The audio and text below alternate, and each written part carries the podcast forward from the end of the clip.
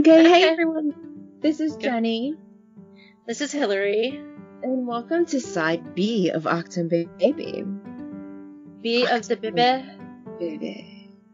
Achtung, bebe. If you have not listened to the last episode, you can go back. You can listen to our intro and the first six songs, and now we're going to tackle the last six. Just in case you don't remember, we have a thing where we're doing a shot for every song that has the mention baby in it. Yes.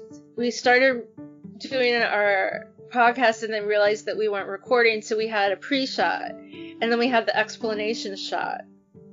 And we've now had five additional shots. Yes. Even though this is a separate episode, we are just recording all the way through, so apologies. Yeah, So we're still drunk from side A Side of A. Bebe. Achtung. I'm not We drunk. I'm just a little tipsy happy. I'm I'm just very happy. Yeah, I'm not drunk. Yeah. We No. are drinking a specialty drink called the Achtung Baby Guinness, which is Kahlua and Bailey's, in our little shot glasses. I have a little shot glass that says hi from St. Martin with a little pot leaf on it. And mine says New York. Yeah, Wrong album. totally. We'll get there another Okay, we should start off with the first song of side B, which is No Secret at All. No secret at all. And the second word, probably the first official word in the song, is baby. Oh, baby don't child. Think I don't think O counts as a word. No. Oh, baby oh, child. baby child. Achtung. Bebe. Side B's are not always the best sides of albums, but with Achtung Baby, it's just, I mean, you can't start a side with The Fly and not have the rest not be stellar material. The Fly is actually my favorite song off of Achtung Baby, and it took me many, many, many years to actually realize that, to admit that. I've decided that I can't pick a favorite song off this album because if you listen to side A, one is very important to me because it's my like U2 Inception song. So Cruel is one of my favorite songs that they have ever written for more artsy reasons, but The Fly live, you don't There need is nothing better. You need They've anything played else. The Fly 351 times. I've heard it 11. I've heard it 18. Was that all elevation? It must have been. For I think it was Elevation, they had some really weird, awesome mix that they played live. That was. I don't know why I'm thinking it was for Elevation. I don't know.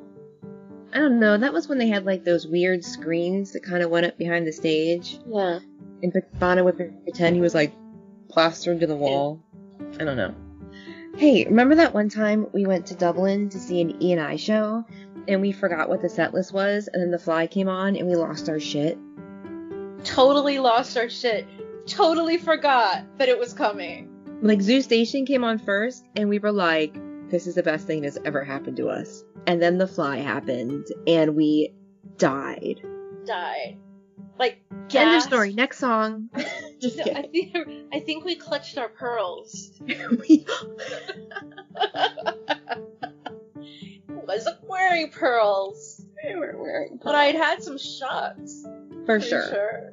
For Zoo TV, they had like you know the screen flashed words that had to do with you know interesting a lot of subliminal things. But one of the things that they had for E and I they flashed the word croissant, which I somehow captured, not knowing that it was even coming up because it was my first show with The Fly, I think. Yeah. And Jenny ate like 10 croissants on that trip. It turns out that's my guilty pleasure. I love a good croissant, man. everywhere we went, it was like, I'll take a croissant. Chocolate, whatever. And now I Um, really regret not eating more croissants in Dublin because you time. seem to have such a great time with it. It was, ugh, they're so good. There's nothing like a bakery croissant. So I learned a new word reading up on this song, and that is aphorism. Yes. Did you learn that too? Which is like an obvious truth. For instance, it's no secret that a friend is someone who lets you help, or a liar won't believe anyone else. The sun is sometimes eclipsed by the moon. You know, the sky is blue. Right. Bono had been reading a book that had like great truths in it or something. Her name, the author's Jenny something. I didn't write it I down. re- Yeah, I read that too. he got this idea from reading that book. But this song is so important because the fly, the character the fly, ends up defining this entire era for the band.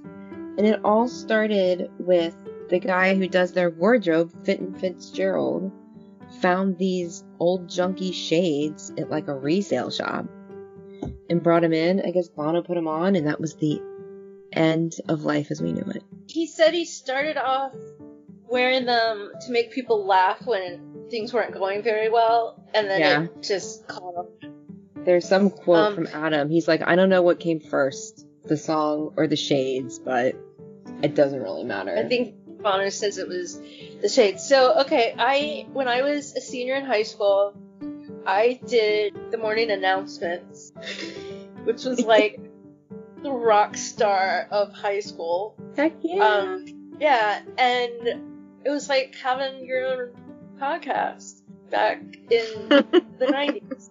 Um, and so my my best friend Sarah and I went to see U2 yeah. at the Hampton Coliseum. We're looking at the screen and listening to the lyrics, and all of a sudden we both just looked at each other like, yeah. "What?"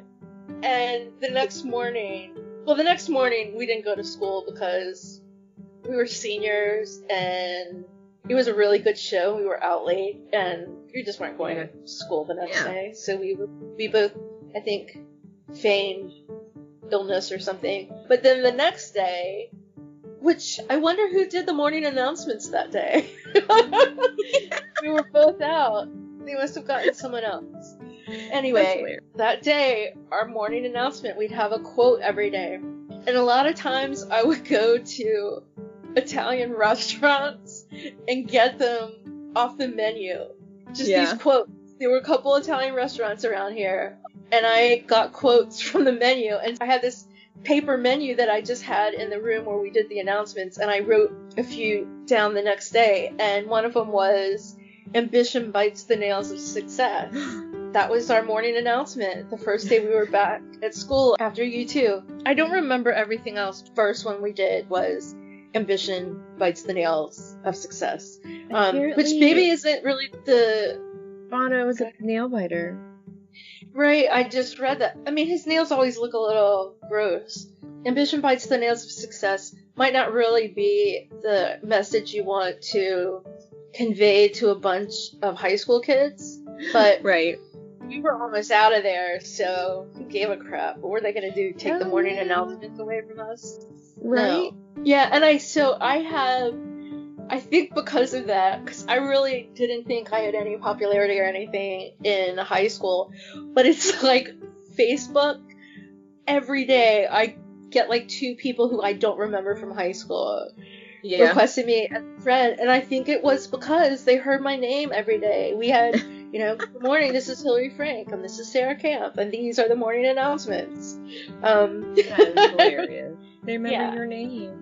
I guess so. I don't know, but I don't remember. Uh, I remember people's names because I did yearbook, but I don't remember people. If I don't really know you, I don't. So this was in context of what I was saying earlier that Bono said, you know, if people are accusing you of having megalomania, you may as well just have it, and that's the fly in a Yes. nutshell. So his falsetto voice, his fat lady voice, to me is absolutely a necessity of this song.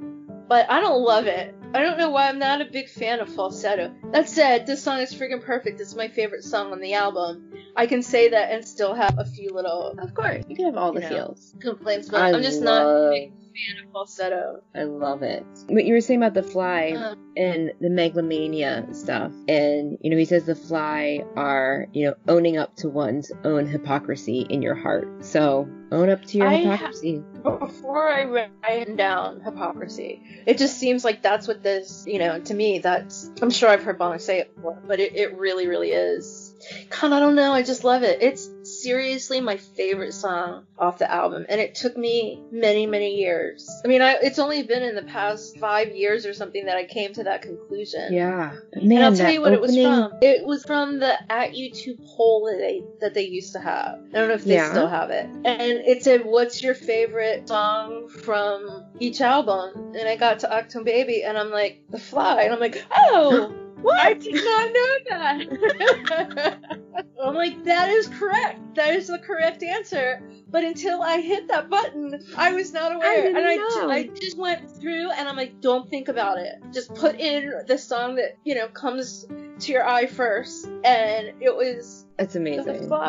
I, I don't know what I know what my favorite song obviously ever off of Rattle and Hum and I think I can probably pick my favorite song off Joshua Tree and Unforgettable Fire but I don't know that I have an absolute favorite song for every album. Right. It's hard because they mean different things to you. Yeah. But Yeah. this song, man, there's that opening guitar, and then when like the bass kicks in, like holy shit, it is insane. So I know that you had a quote from Edge saying that Achtung Baby is the sound of these four guys chopping down the Joshua tree, and Bono says that about The Fly Yeah. as well. It probably was Edge that said it first and then Bono. Well, they tend to like overlap on things. Yeah. I think Well, one every person says it, and other people tend to use it. Well, every artist is a cannibal, every poet is a thief. Is a thief. Yeah, which is my favorite line, and I have it highlighted. It's no secret that a conscience can sometimes be a pest. It's no secret ambition bites the nails of success. Every artist is a cannibal. Every poet is a thief. I'll kill their inspiration and sing about their grief. God, that is just perfect. How does that shit even happen? Like, I just feel like it has to be, you know, you just have to grasp at it because it just. It falls from the sky. How can a mere mortal write something like that? It seems Big. impossible. Yeah. I like the very end when he's like, Look, I gotta go. I'm running out of change. There's a lot of things. If I could, I've rearranged. He says he's on the phone. He's like, I gotta go. I love that. Yeah. And it's distorted. It's cool. Right. So for kids uh, who don't know, there used to be a thing called payphones. You had to put change in them, and then you could only be on the phone for a certain amount of time. So the first single was "The Fly" off of Achtung Baby, and on my local radio station, they had you know a countdown, how many days until the new single is coming out. And I remember listening to it, and it was like at midnight, and I had this daybed and I'm laying in the bed like looking up the ceiling, no lights on, like waiting for midnight for the song to come on. And I think I like cried. And I'm like, no, this isn't my band. And I think that lasted for a day or something.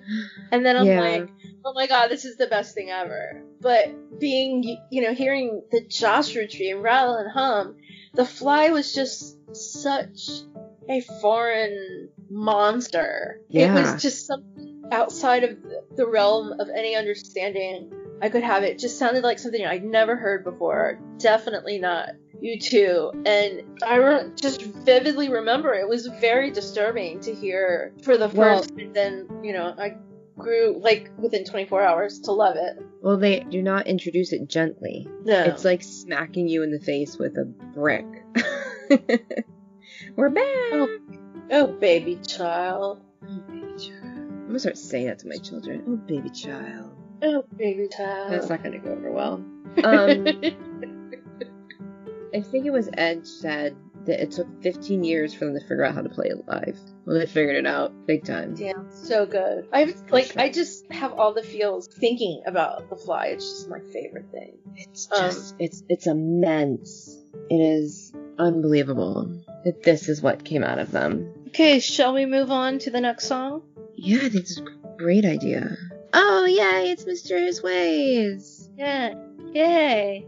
I actually have a ton of songs. I didn't expect that at all. Again, this is basically the song I, you know, the pop song on every album that I don't like. I don't dislike it. Like we've been saying, it doesn't feel like it fits on the album. I now have a kind of change of heart of that. It doesn't belong on the second side of the album. Yeah, Like if they swapped So Cruel and Mysterious Ways, that would be much more It's cohesive. interesting.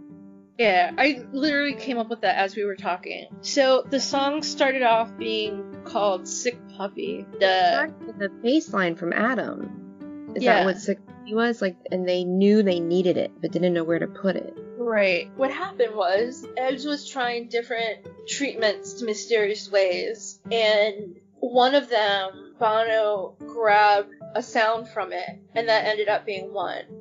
Well, if you watch From the Sky Down, Bono is listening to original Hansa tapes, like, you know, 2011 Bono. Yeah, it Listening came out in 2011, so yeah. Right. So is listening to the demos from Mysterious Ways, and he's looking at a book or papers or something, and all of a sudden his head spins around. Like literally, it's just like whoop. The best moment of the whole movie. The best moment, and it's like he hears something, and it's not immediate. It seems he knows what it is, and then someone else is, t- I guess. The guy that made the movie is talking to him about it and said, and this turned into, and Bono's like, one. And it was just this, oh my god. But to see his reaction Yeah. to hearing it all those years later was just It was amazing. like visceral. It was like, It really was. But in From the Sky Down, they have videos of no, it's not. It's still audio of him doing lyrics to Mysterious Ways, and it is the prime example of Bongolese, where it's Mhm. not a real language because the Right. lyrics were like A A B, like he was saying the notes and he's saying there's a table in the room and just whatever. But it's amazing because it is Mysterious Ways. It's just nothing he had lyrics to. It literally was like it's been described a placeholder for the proper lyric. I'd right, never actually, melody. but I mean, he has it down to like the syllables, just not of the words that he ended up using. But that was just fascinating to see that because I've heard people talk about it, and I don't ever remember hearing it. Yeah, And this was you right hear there. it if you go back to that Unforgettable Fire documentary. okay. You can hear it, but it's so much more refined yeah. In the session. One of the things I absolutely love about the fact that this started with a bass riff that they just kept hanging on to because they weren't sure where it was going to go, but they really, really loved it was that I remember my dad, this would have been like mid 90s or something. And he's like, "What's that one song? Song? What's that one U2 song?" He's like, "Bum bum bum bum bum bum bum bum bum bum bum bum." He just was like, and he's like, "It's a U2 song." I'm like, "I don't know what you're talking about." He's like, "No, it's. It's the friggin' bass line to Mysterious Way."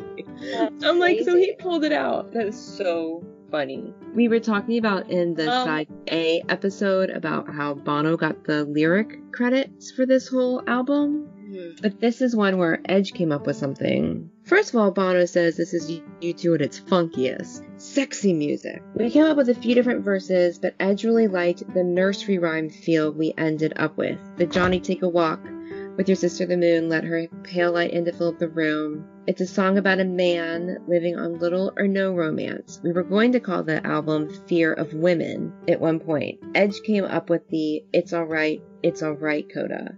He wanted to prove a point. He said, We've never had a song that says it's alright. So I said, Alright. so in From the Sky Down, Bono's listening to an early version of it, and he's like, Yeah. "It's not all right." He's like, "Oh, it's not all right." So I also have the nursery rhyme comment, and when you think about it, think about like laying jump rope on the playground, Uh-huh. and it does sound like a nur- Johnny take a walk. You know, like it does Yep. sound like a a jump rope kind of song. It's kind of amazing. So for the 20th anniversary, they released a box set of lots of content for Achtung Baby, and one of the CDs was a cover CD, Mm-hmm. and Snow Patrol covered Mysterious Ways. And I love Snow Patrol, but they somehow like surgically remove the sexy from Mysterious Ways because it is not. Yeah, and uh, that said, I love Snow Patrol. I'm not, but there's Right. the element of, of Mysterious Ways that is It is a sexy song. It's yeah. a very sexy song.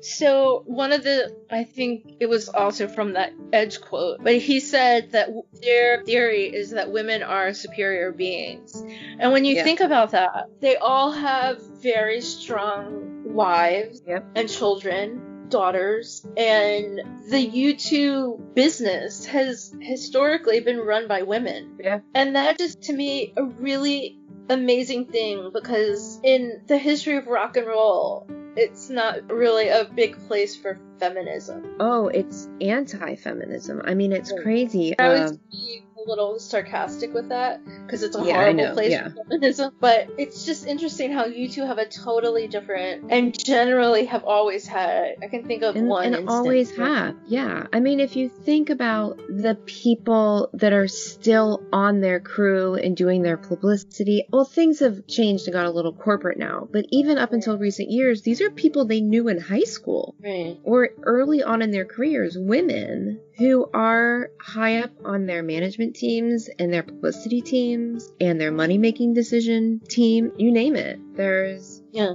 at every level there are women. It's unheard of. So- and I I have a friend acquaintance who is she's a female tour manager and she's told me that there's there's no organization like U2. No, it's all men. Absolutely all men. I mean, it's getting better. amazing. But I mean, I think that's one of the big selling points of our podcast is that how many podcasts are there by women about anything rock and roll? Right. I will have to search that out because I know certainly, well, it's changed a lot in the last few years. But in general, the active vocal U2 world has been men. There's definitely been some fan sites that have women writers, but people kind of running the shows have been men. And I've known some of them. They've been wonderful people. I'm not dissing them Absolutely. for that No. but there is definitely this larger presence of women now, more visual female fans as opposed to in the shadows. Maybe we feel more comfortable coming out. I don't know. We've been hiding in the shadows for how many decades? Right. and And really hiding. it's definitely you're reflective totally right of the that. fans' attitudes. So, um, Mysterious Ways has been played 602 times. I've heard it 40. I've heard it 36. I remember it being fun and exciting and it feeling kind of stale and boring pretty quickly. So I had a friend that was in a band and they covered Mysterious Ways. And I just was like, oh, you know, I appreciate you playing some U2 Yeah. that I assume is for me because everyone else here wants to hear Metallica and stuff. uh, but then, you know, weird stuff like Blink 182 or I don't know. But I appreciated it, but I'm just like, that's not what I want to hear a cover band play. And he was Yeah. like, it is the most fun song to play. It's so much fun to watch, you know, the crowd when you play it. He was Yeah. like, what your take of it is, is not what the rest of the world sees. And that's stuck in my head for a few years now. But I definitely listen to Mysterious Ways, and from researching for this podcast, it's the biggest like 180 I've had on this album, on this for this episode. Really This- enjoy it in the context of the album. Yeah, but I mean, I can't even believe I have like a page of stuff about it. And for so many years, I'm just like, do you need a pee? I kind of need a pee now.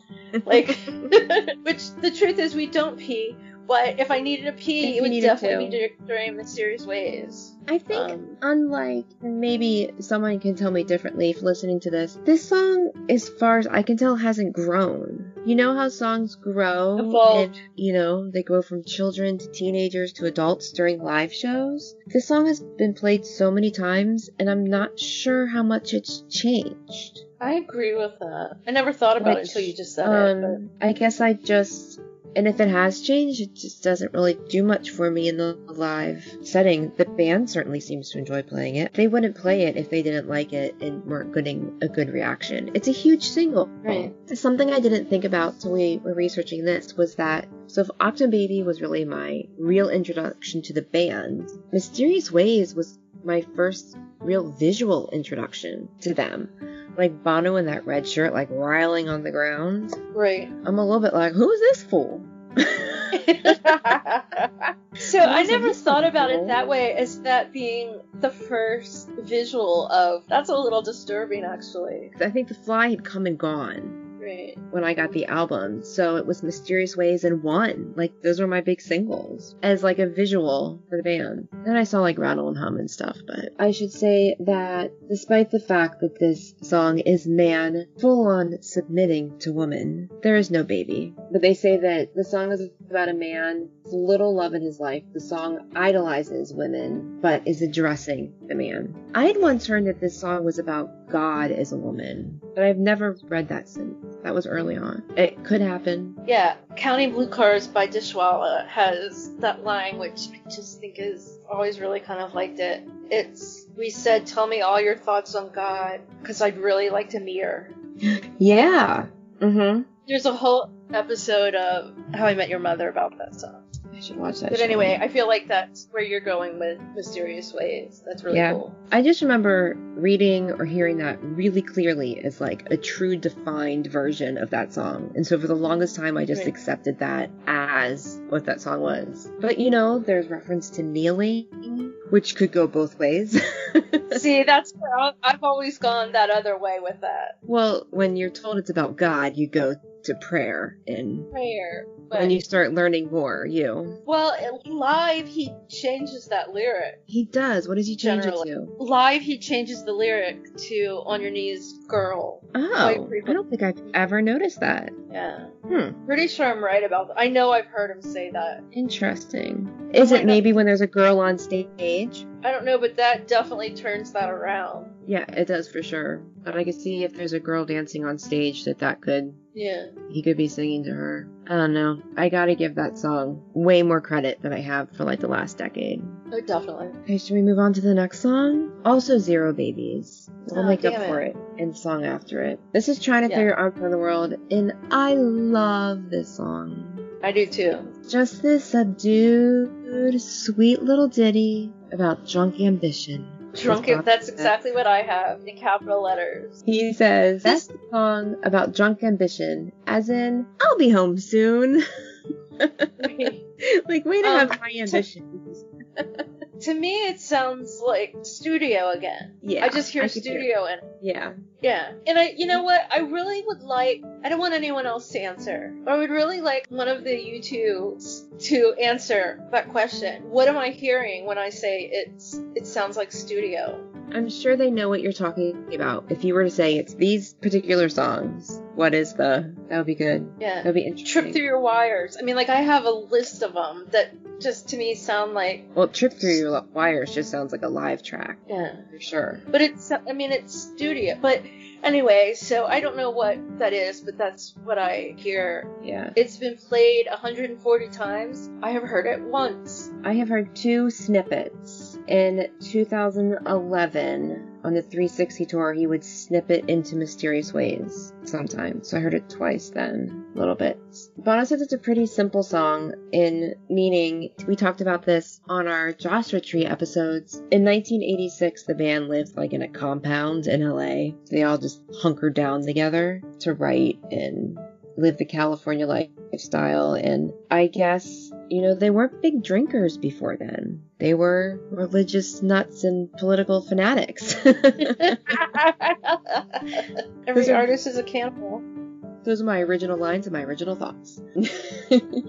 and he says that he just kind of had to go through this phase of just living the life and being a drunk and coming home in the wee hours in the morning. And Ali would come visit, and she just kind of understood that, which It was a phase. it Was it really he- a phase? that she understood he needed to just go through that, and I'm thinking that was really nice of her to say that because I would have just gone straight home. Right. Was it really Why a phase? I here? think that phase lasted through the mid 90s, Yeah. at least. I mean, it wasn't just 86 for sure. no. And I didn't do my quote Bill Flanagan's book almost at all, unless it was from the top of my head. But we do need to do a book report on that because that is the classic Yes. proof that that was not over in 1986. No. No. it was just getting started. existence. Right. But I mean, it was Bono said that you know they were in LA and they were learning to be rock stars, and there was lots of drink and debauchery, and he staggered home every morning, which is exactly what this song tells. I mean, sunrise like a nosebleed, your head hurts and you can't breathe. Been trying to Yeah, throw your arms um, around the world, like yes. You've been falling off the sidewalk. Your lips move, but you can't talk. Six o'clock in the morning, you're last to hear the warning. Like, I mean, it's it's brilliant. It's- yeah. And then I believe that. Like, I would like to hear more of a story about that because I'm not sure that I've heard it, but I bet anything that Bono had a, a dream about Dolly. right? I mean, I'm assuming love- he. I love the vocals of that section. How Yeah. it echoes itself with like a high and low Yeah. version. It's really cool. But a supermarket trolley and an open top beetle, it sounds like an outtake of like the Sergeant Pepper movie or something. So I was just thinking of, of Across the Universe. right? It's That's what I was just thinking about that kind of graphics, like Yeah, Mr. Kite for the Mhm. benefit of yeah. That's what I was thinking. I love that song so very very much. and it's just compared to everything else, it's just so simple and Yeah. Honest and relatively harmless. I mean, it ended up being harmless. Well, I mean, so one of the lines is nothing much to say, I guess, just the same as all the rest. I feel like that's like a phone call. Like, what do you want me to say my night was? Because it's the same night I had last night, kind of thing. exactly. Which I like those days when I had nothing much to say, I guess. Yeah. I feel like that's now. My mom will call and she'll be like, I'm just calling. Nothing much to say, I guess. You say that periodically. Just the same as all the rest. You know, you've That's a been great one. trying to throw your arms around the world. Bean.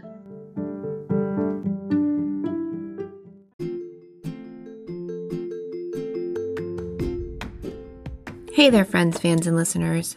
Jenny here. If you're listening to this podcast, you're probably a pretty big U2 fan.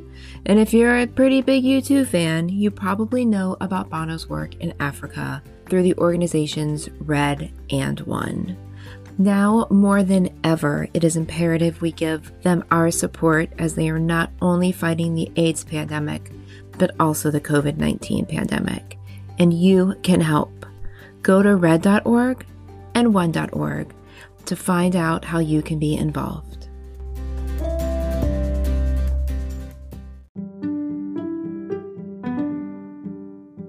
Okay, sh- should we move on to our next big baby? This song is described by Is the big. singer himself as the peak, the mountaintop of babies.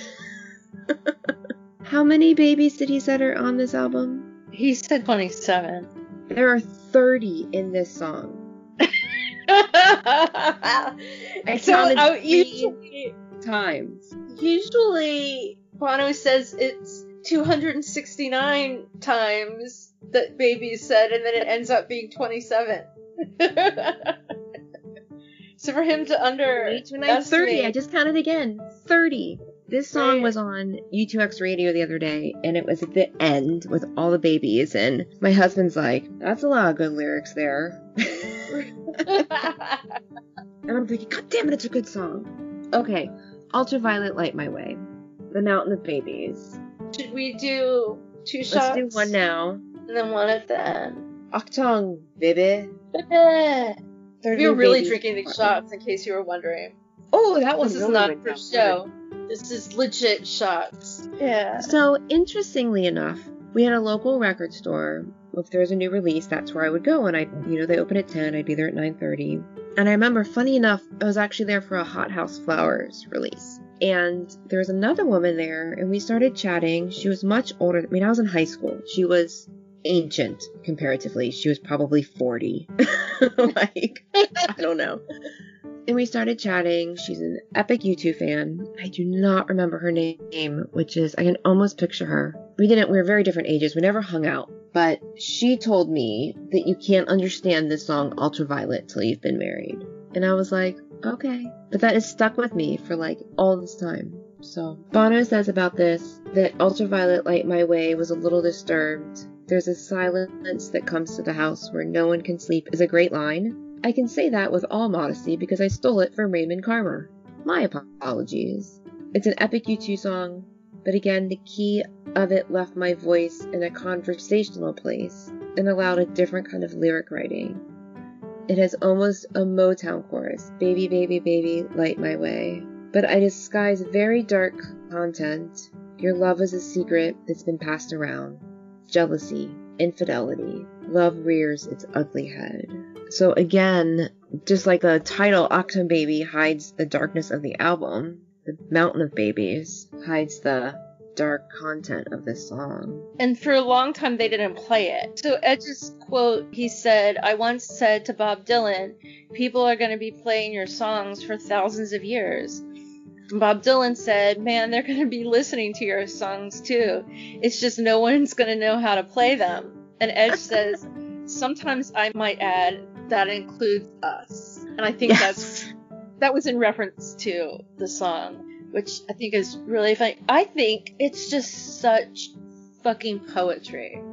And I say that, and my next comment is the line, God, I love it. It's so. ugh. I remember when we could sleep on stones, now we lie together in whispers and moans. When I was all messed up and I heard opera in my head, your love was the light bulb hanging over my bed. So I remember hearing, Oh, reading the I just lyrics. keep getting chills whenever Yeah. you read these. I remember reading the lyrics from the liner notes of my Achtung Baby CD, and I'm like, really? I think he put messed up instead of fucked up because he didn't want the Yeah. ex- explicit lyrics. Oh yeah, Um, totally. Because clearly that's messed up. That's not what he's going for there. And I think live he does say it often. Fucked up. so is that light bulb? Do you think of that light bulb as the same light bulb from I and E and E and I? Definitely. But wasn't it I mean that that light bulb's from his childhood bedroom on Cedarwood Road, but I don't know. I just feel like that is such a strong symbol for him. yeah. I don't know, but yeah, that No, I just- whole sleeping on stones, whispers and moans. I mean, that is marriage is a hard, man. There's so much here. Well, I mean, I'm not married, but I think I can. Yeah. I definitely understand, you know, where he's going with the lyrics. Oh, for sure. Yeah. It's not hidden at all. And then the song in general, I mean, it's got that big U2 sound. Such a big song. I heard it one time It's on it's a big 360. U2 song. Like those JT17 songs when they played it on the anniversary tour. Yeah, God. when they again they reinvented this song this song that's about like a tr- tragic relationships has turned into a pro women her story Right. anthem So, you know, Bono said, and I don't have the exact quote, but instead of using the term baby as being politically incorrect, he just wanted to see how many times he could get away with saying it. Like, I feel like there, Right. there's a ton of songs where it's like, why would you use the word, I don't know, crazy words like um, breed, cockatoo, stuff like Yeah. that. It's like, can you use the word baby 30 times in one song? Challenge accepted. You know, like, I feel like that's one of those things which just cracks me up. So it was played 250 times. I've heard it 12 times. I've heard it four, four times. Once on 360 and then three times on the Joshua Tree anniversary tour, where it just blossomed. I mean, it just really became a whole new song. It's so amazing. I read somewhere, I don't know if it was a band member or one of the producers or something, just assumed that Bono's Babies was just holding spots, and eventually they realized, like, oh, these are the words. Right. That's funny. Oh, okay.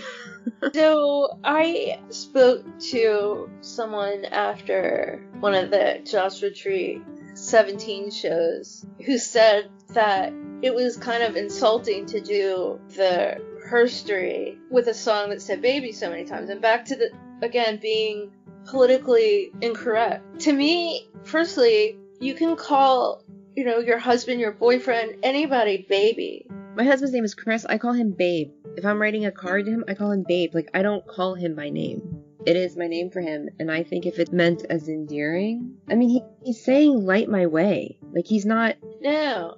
saying guide And I mean- me. Like, this is a help. Right. I have a friend that calls women that mean something to him babe. And I know Mhm. people that freak the crap out about him saying that. And to me, it's such a term of endearment. It know, really like depends on the child. circumstance. Oh, baby child. It does depend on the circumstances, but coming from someone who you know and who means it as a term of endearment, I don't find that insulting in the least bit. But I know people Right. that No, it's a random know, guy at the grocery store. no, no, absolutely not. That's but different. I, but if they called me a random called me baby child, I would be like, "Thank you, sir." Oh, baby child. That's just totally different. And I explained it to one of my friends that finds contempt in our friend that calls women babe. I'm like, he doesn't call every woman babe. It's people that he loves, people that he's very friendly with. And for him to say that to you, it's not an insult. It's the utmost term Right. of endearment. And anyway, that's my rant about that because that's just one of those things that and it's just with him there are other people i know that it would drive me crazy but with this guy like he Yeah. says it and i love it Right. well right. i think you need to tell the story i mean when you met your husband did he introduce himself as chris No, he didn't. He went by the name Caesar. It's a nickname he got in high school. And everyone, I mean, his parents call him Caesar, his brothers call him Caesar, his friends all from high school and college call him Caesar. And then when he got a job as a teacher and we moved into the community where he was teaching, he started going by Chris professionally. And then I was working from home but was meeting other moms in the area and they'd be like, Oh, what's your husband's name? And I'd say it was Caesar and they go, Oh, well, how what a unique name. Oh, I'm like, I'm just tired of the story. Oh, what's his French name in high school? Cesar. And so I just started calling him Chris. Because it was just Yeah. easier. But now neither of them sound right to me. I cannot remember the last time I called him Caesar. I might call him that when I'm talking with other people that also call him Caesar, but I'm pretty used to referring to him as Chris now. But that's why I just call him Babe, because I don't know what the fuck his name is. well so i distinctly remember and i doubt anyone else would have noticed this but when you were in newport news camping and we were outside your camper and drinking fireball where i misallocated my alcohol Your units even though your husband warned me Yes. I'm like, you don't know what you're talking about. I'm gonna drink this whole bottle of Fireball right now. It's one more shot. He's like, that's more than one like- shot. It's But like that night, I every other sentence I went back and forth between calling him Caesar and Chris, and I'm like, I, have no idea what to do. like, I'm just gonna You alternate it all night, and I don't know. Right? I'm gonna call him Babe. I totally am gonna do that. funny story. Whenever I give him a card, like for birthday or anniversary, whatever, I the envelope I always put babe, and then on the inside I put love me, and I just putting love Jenny just seems like formal or something. Like I don't know, it's just me. and one year he forgot to get me an anniversary card, so he just put it back in the envelope and taped it and gave it back to me. Because it said "To Babe, Love Me." That is so creative and smart. I was like, "Touche." yeah, definitely. that works. Right. I mean, if he gave you a card that said to Jennifer, love Christopher, how would that go? Fuck are those know. people? I don't know. He rarely even calls me Jenny. It's when I hear him say my name, it's weird. when Bono and Ali launched Edun, I don't even know what year it was. Oh five or something like that. I don't know. It's some morning show, and the person that was interviewing them asked Ali if she really calls him Bono, and she said she calls him Babe or Yeah. Baby. She said Baby. Baby was the word, which to me was like I don't think she really calls him Bono. He says she does, but I also think that it's. We'll get to that in just a minute, but it's you know Yeah. his mask, Right. so he's not gonna willingly admit that anyone would call him anything else but Bono. Yeah. Big- We tend to have, you know, terms of endearment, and then they just stick. While y'all aren't going to be listening to this for a little bit longer after we record it, as we are recording it right now, it is officially the Edge's birthday. We should do our next. So I think our next, our second mountaintop of baby shot should be for Edge. representing Edge and 15 babies because the first one The last- represented the other 15 babies. 15 babies. I'm good Well- at math. Happy birthday, Edge. Happy birthday, The Edge. We have one, two songs left. I hope that he's not like 60 by the time this comes out. Because we'll have all another How many babies do we have left? We got Okay, one good, left. Well, it's not in this song. The next song is Acrobat, which, God, this song. Talk about reimagining a song, bringing it new life. Right. God, I recently. But we're going to talk about 1991 Acrobat. Bono says there's a song called Acrobat, and the point is you start to see the world in a different way, and you're part of the problem. You're not just part of the solution. And that's the whole part of The Fly with seeing your own hypocrisy. I think Edge said that the most of the song was a Joshua Tree surplus. It kind of stemmed off of both the Blue Sky, which I kind of hear that. That would make sense. It's such a screeching guitar. Yeah. It's crazy. Both Edge and Bono have said that it's one of their favorite U2 songs. I mean, as of then. Although it doesn't quite get off the ground the way I'd hoped it would, Bono said. Well, they Oh, I certainly changed that live. It's a song about your own spleen, your own hypocrisy, your own ability to change shape and take on the colors of whatever environment you're in like a chameleon. I must be an acrobat to talk like this and act like that. There's that famous line, don't let the bastards grind you down. So, um, it's supposed to be at the press. right. Because they were dragging them down so hard after Rattle and Hum. That is a quote that people say is like some famous Latin quote, and it's not. Oh, really? Um, yeah, it's. I mean, like it's from modern day. It's not like some old thing. But *Handmaid's Tale* in Yep. Latin. I can't even go there with Latin most of the time, so I'm not translating it.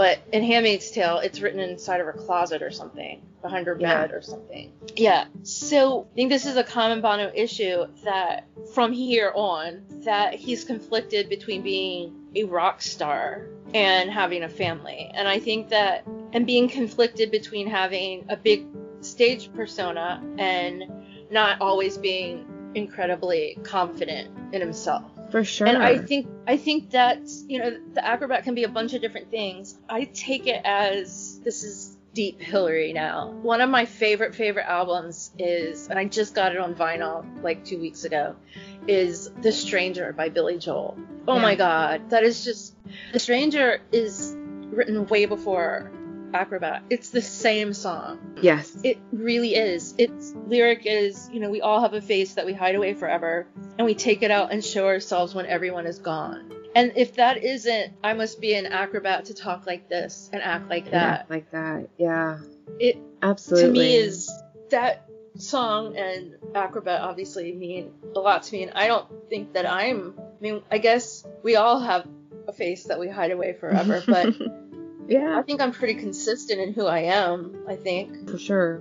But I understand this. It's just such a great theme of having two sides. And there's another one of those oral sex references in here that when he talks about it being equal, this is a pretty it's a pretty nasty reference actually. it's Yes, Pretty- it is. nasty, I mean, physically but also just like the tone of it is just and you can Right. swallow or you can spit, you can throw it up or choke on it. Like I just don't care.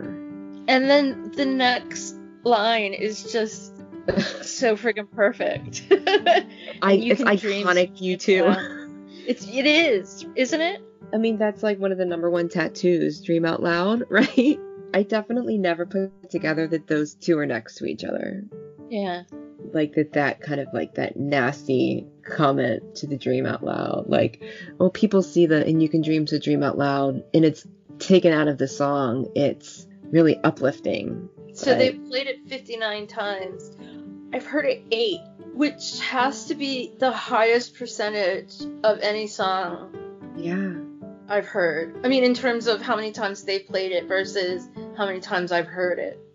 So I've heard it four times. They've only played it on the last tour, mm-hmm. right? They didn't play it on Zoo TV, did they? No, they didn't. And I saw eight ENI shows, didn't I? And I remember our friend Andy Green, this was one of the ones he was trying to get them to play. right. And so he was Oh, interviewing yeah. right. recently, I mean, before 2017 and 2018, be like, when y'all gonna play Acrobat? And they're like, oh, like, whatever, whatever. The moral of that story is that it is So recently that someone next begging for mission it. is challenges to hear discotheque again. No, his other song is Drowning Man. Those are the two he asks for. Maybe he wants a discotheque. Yeah. That's my So, number one um, goal to get discotheque back on, on the main set list. I have a really quick little story about that. Okay. I think I mentioned before that my seven year old nephew is obsessed with U2X and he says his favorite song is Discotheque. Well, last night his brother, his little brother, took a fall and ended up in the hospital with eight stitches in his head, and I freaked the crap out. They live an hour and a half away from me, but just Will describing what happened, I felt like all the blood drained. I was so it upset me so much. And like Yeah. I'm really trying not to cry. And Charlie gets on the phone and he's like, "Guess what my favorite radio station is, Tanti?" And I'm like, "What?" I we've had this conversation before, but it was like he was being really thoughtful, Aww. coming up with like a way to distract me because I was clearly about to cry. It was so sweet. And Will said, "Did you ever think you'd sit around and talk about U2 with your nephew?" And I'm like, "Always." I always knew I that was going to happen. goals. Yeah. Yeah. He was born, and I'm like, that kid's gonna talk to me about U2 one day. I didn't think it would be at seven years old, but I knew it was coming. Heck yeah. Are we on to the last song? Oh my gosh, yes. What an adventure this has been. We are on to Love is Blindness, which is our last baby of the evening.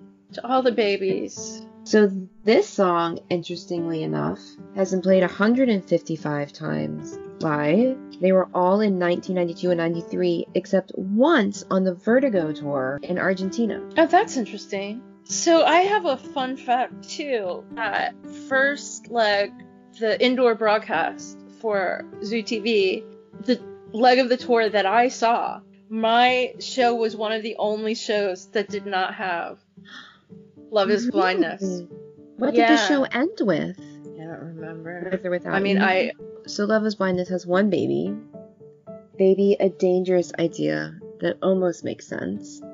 Which, the more I read, the more Bono loves to quote himself on that. right.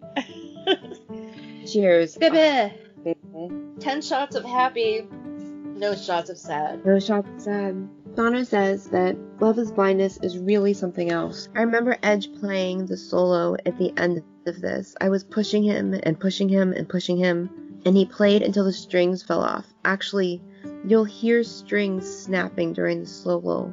Towards the end, he was, I think, in tears on the inside, and the outside was just raging. So we always say that you choose end on a prayer, and Bono says that Edge's guitar is a more eloquent prayer than anything I could say. So my major comment about Love is Blindness is that the guitar is everything and Bono yields to that.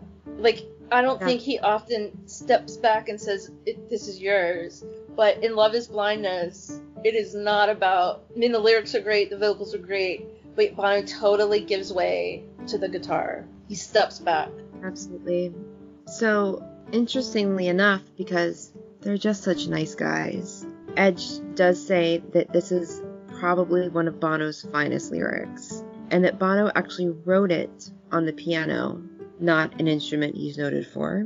He wrote it during Rattle and Hum, but his thought was that Nina Simone would sing it. Right. I So, I mean, this is just the darkest, scariest, beautiful thing ever. I know. But you also have to sometimes flip the lyrics a little because the lyric "Love is blindness, I don't want to see" is a positive thing about love, where almost everything else that's ever said in a U2 album is, you know, the struggle of love. Right. Um, Won't you wrap the night around me? That could be like embracing. Yeah. But then you have that love is drowning in a deep well, all the secrets and no one to tell. That hurts.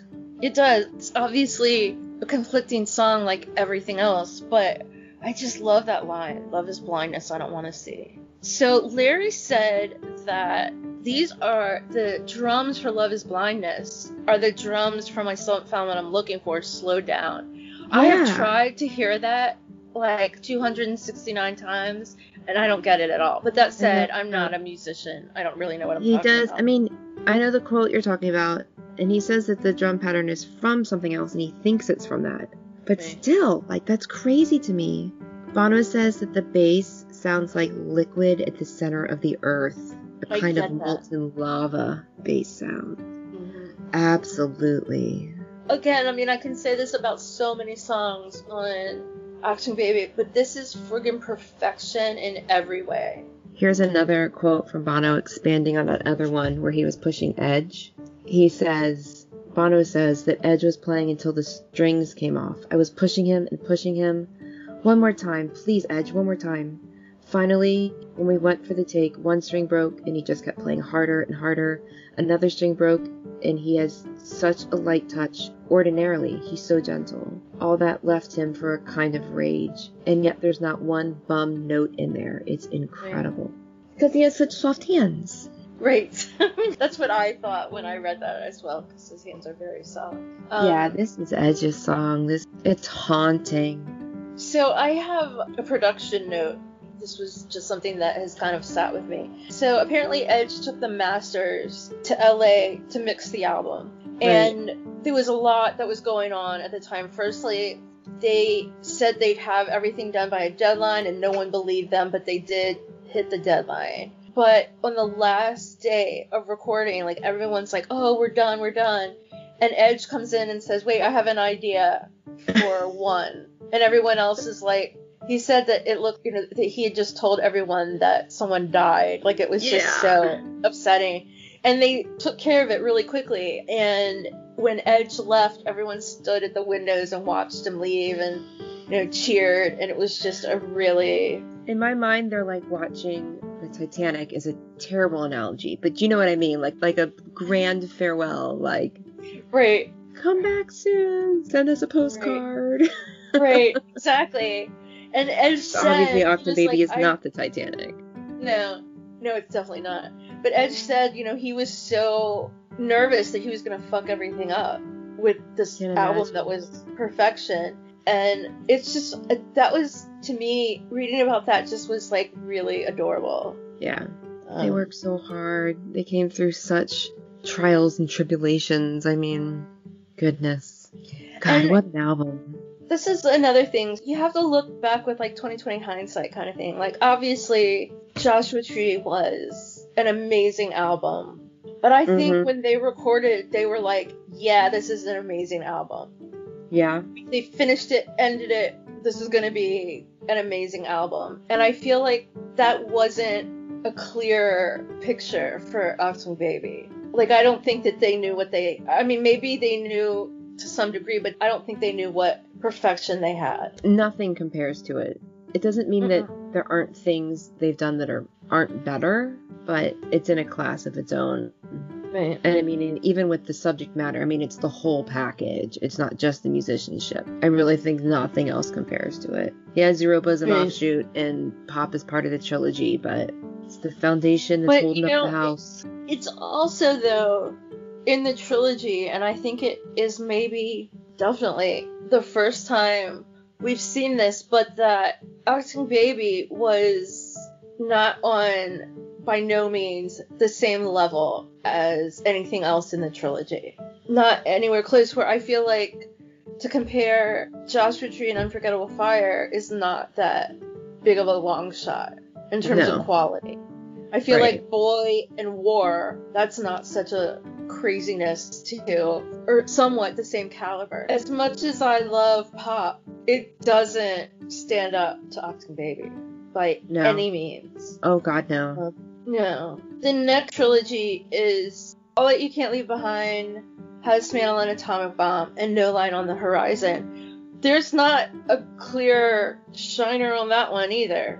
No. I guess I don't know. I mean, we'll get to that later. And We'll as get- I'm I'm, in, thought- I'm excited to learn more about those albums. yeah. And I mean, it's interesting because we lived through those albums big time, and I still don't know I know, and a whole lot about them. and I obviously love them and love songs of them and the tours, but nothing has hit me like Achtung Baby until recently. No, no, right. Actually, so in terms of the fifth trilogy, which we've not completed yet, I think that Songs of Experience is the clear front runner, but I really hope it's not. I hope whatever we get next is the best thing ever. Right? Yeah, songs of experience. I mean, I, I don't want to talk about it yet. I just can't imagine anything standing up to that. I really am excited to find out if I'm right or wrong. I hope I'm wrong. I hope you're wrong too, but if you are, God, that's a good album. It's really good album. Did you say this before? Do other people talk about the trilogy? The- I have heard it come up. trilogy? Yeah. That was actually an original thought to me. I've never heard anyone else say it. When you said it, it made so much sense to me that I was like, well, yeah, I know that, but I'd also never put it into words. Like it made so much sense that I didn't. I wasn't like, oh, big revelation. You know, it was like, oh, yeah, of course. Right. I have seen other people mention it, like outside of listening to us, but I don't know how much people think about it. Well, so I guess we should call this the third trilogy, episode seven. In a galaxy far, far away. In Berlin, quite a good um. Oh my gosh, I Oh. feel like a little sad and really relieved and liberated that we're done with this. Oh, Crazy. so we should sign off. no. Oh my gosh, I can't believe we have finally made it through Achtung Baby. I feel like it's going to be smooth sailing for a little while. I really do too. At least, I think like mentally, it's going to be smooth sailing. I think for me, I'm guessing that it's going to be smooth sailing until no line on the horizon. Emotionally, it's going to be smooth sailing for me. That's what I should have said. Um, But we'll see you guys next time for Zooropa. yeah, for sure. I mean, that'll be a little while. So our next Tart Talk will be Zooropa. Yay. Um, thanks for joining us on this Tart Talk. And we will see you soon. pod. Next time, Achtung, baby. Don't baby. baby. Bye. Peace out, baby.